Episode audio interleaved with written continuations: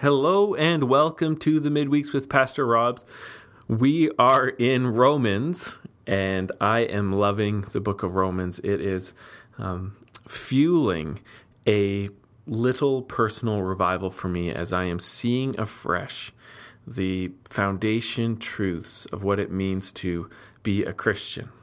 I'm just loving the gift of being righteous before God by faith, by looking to Jesus and trusting him, and God in his free grace responding by declaring me just in his sight as a gift. I'm loving the, the truth that I am really rescued from the wrath of God and from my sin through the sacrifice of Jesus and through his shed blood, and that this is God's plan. It's not my plan. I'm not trying to sneak in the back door. I'm not trying to work things out on my own. God's plan was to rescue people, rescue me from my sin, re- rescue us from the wrath of God through the cross of Jesus. Thank you, God. I'm loving that the call to be a Christian is a call to be always rejoicing, rejoicing in good days and bad days, hard times, difficult times, the dark nights of the soul, always with this call to come back to rejoicing in God, or to rejoice in God even through the hard times, as Romans five teaches us. I love um, this truth that um, the the gospel, the truth of who Jesus is, is and what he has done really does um, meet the issue of ongoing sin. And so if you were with us last Sunday, we began to talk about it. Romans chapter six, Paul wants to answer the question, if we're forgiven through the cross of Christ by faith, does that mean we should keep on sinning? Some people were drawing the wrong conclusion, either that Paul was preaching this, go ahead and sin. The more you sin, the more God forgives. The more he forgives, the more glorious he is. So the more you sin, the more glorious God is. Go ahead and sin. Either people were claiming Paul said that, or people were living like that. And I think there's probably a reason to believe that both those things happened. And so Paul is addressing that question. Because we are saved by grace, because we're justified by faith, should we go on sinning or sin even more because it's God's glory to forgive us for our sins? And the answer is no, may that never be. And what Paul says at the beginning of chapter six is the first reason is we have died to sin in Christ. How could we go on living for it?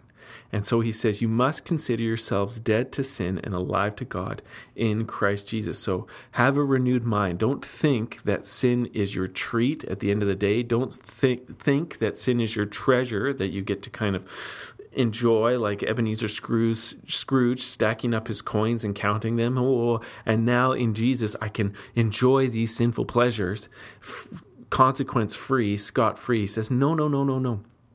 Consider yourselves to have had your life revolutionized. You used to be an enemy of God and alive to sin, and now you are alive to God. And now you see that sin is really the enemy. So, and he looked to baptism and a Christian baptism. Every Christian should be baptized in obedience to Christ. And so that these words apply to us without us going, well, does it still count if I've never been baptized? He looks to Christian baptism and says, in your baptism, by faith, you were crucified, you sorry, you died with Jesus and you came out of the grave with Jesus. This is who you are. This is your spiritual reality. And now believe it and walk it out. And he goes on a little bit further because um, for a Christian, it's not just that we have sin and God that has um, our relationships have been turned around and revolutionized through faith in Jesus. There's also this relationship to the law of God that is really important for Paul to address because he's writing to many, many Jewish people. And so um, they need to hear what the cross of Christ does for the law. And it's very difficult for us to empathize. Um, even as Christians, we read about the law, but and we can sometimes, when we read the law, and sometimes we're encouraged by it, sometimes we're discouraged by it, sometimes we have big questions about it. But for a Jewish person, their entire lives were um, flavored, dominated, led, and saturated by the law of Moses from their earliest days. And they would be at a temple worship and reading it together and not eating certain foods and not eating with certain people. And their holidays and their festivities were all, their entire life was dominated by the law of Moses. And so to become a Christian and to hear and, and to come to Christ by faith and to have this huge part of your life, life under the law, um, changed, you need a lot of teaching. You needed a lot of teaching. And so Paul wants to teach about it lots in Romans. And so he says these very key words in verse fourteen. He says, "For sin will have no dominion over you, since you are not under law, but under grace." This is a key sentence. And what he's going to exp- expand on later is that the fact that the law in the life of the Jewish person or in the believer doesn't fix sin. It can just expose it and call down um, judgment for it or call down criticism for it. So he says, you won't be the, conquered by sin, because the sin no longer has the law as a weapon in its hand to dominate and destroy you. Instead, you're under grace, you're under Christ, you're under his cross, you're under his shed blood. And so what he wants to do is he wants to give us the second layer of thinking about our transformed relationship between God and sin to help us want to embrace an, this life of holiness that is part of the Christian life. And he starts to talk about us being slaves of righteousness. What then? Are we to sin because we are no longer under the law, but under grace? So this is the question. So before he says, should we sin because um, so that God's grace might abound? The more sin, the more grace, the more glory for God. Should we sin because of that? And he says, no, no, no, no, no. Now here's the second question. Should we sin because we're no longer under the law? And he says, no, no, no. But instead he gives them a different way to think about it. And this is God calling us to think like this. This isn't just Paul being smart two thousand years ago. This is the actual Holy Spirit of God writing through Paul, the very mind of God, the summons of God to think like God in a way that will be true and help set us free. He says, do you not know that if you present yourselves to anyone as obedient servants or slaves, you are slaves to the one whom you obey, either to sin, which leads to death, or, or of obedience, which leads to righteousness. Thanks be to God that you who were once slaves to sin have become obedient from the heart to the standard of teaching which you were committed, and having been set free from sin, have become slaves of righteousness. I am speaking in human terms because of your natural limitations.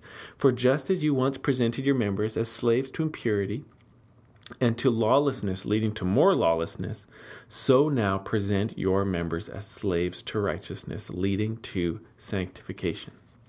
So we'll just stop there for now. So what he's saying there is he's saying, look, your people, we're people, we need ways to understand what God has done. He says, so let me use um, slavery as a metaphor, as a way of understanding uh, why we shouldn't just think, I'm not under law, I should be able to sin my brains out, and I'm forgiven because I'm under grace, so no problem. He says, think about this reality. Whoever you obey is your master. Whoever you obey is your master, and your master rewards you. This is the spiritual reality that Paul is getting at here. Whoever you obey is your master, and your master will reward you for your service. And he says, on the one hand, how you used to live was that you were slaves to sin. Sin's will came to you. In your flesh, sin's commands came to you, and you obeyed from the heart, sometimes begrudgingly, sometimes zealously, but you obeyed from the heart. And he says, your master, sin, when he comes to reward you, rewards you with death. Is that what you want? He says, instead, come and present yourself to righteousness, to the righteousness of God, or to literally the standard of teaching to which you were committed.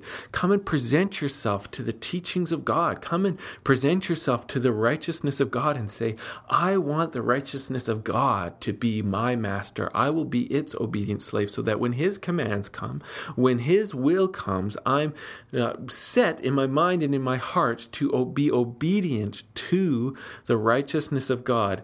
And the payout for the righteousness of God is, number one, sanctification, this process of being transformed into the likeness of Christ, this process of being made more and more holy to Christ. And the ultimate payout is eternal life as a free gift of God. Okay, so this is what we're we're being presented with here, is this call to a new mindset. What should I think about my sin? It says, I could use the gospel for sensual reasons. I could use it as an excuse for sin and just say, hey, look, I'm forgiven. And so since I'm forgiven, slave sin can be my master. I can do whatever it wants and it will be fine. And Paul says, not really. If sin is your master, the payout will be death. He will reward you with death. And underneath that, I think what he's saying is, you don't really have faith, do you? If your faith in Jesus is just, thanks for the scrubs and for washing me clean, and now I'm off to who I really want to worship, off to what I really want to do, that's not really faith. You're not really looking at Christ for salvation. You just want someone to tell you everything's going to be okay while you do whatever you want.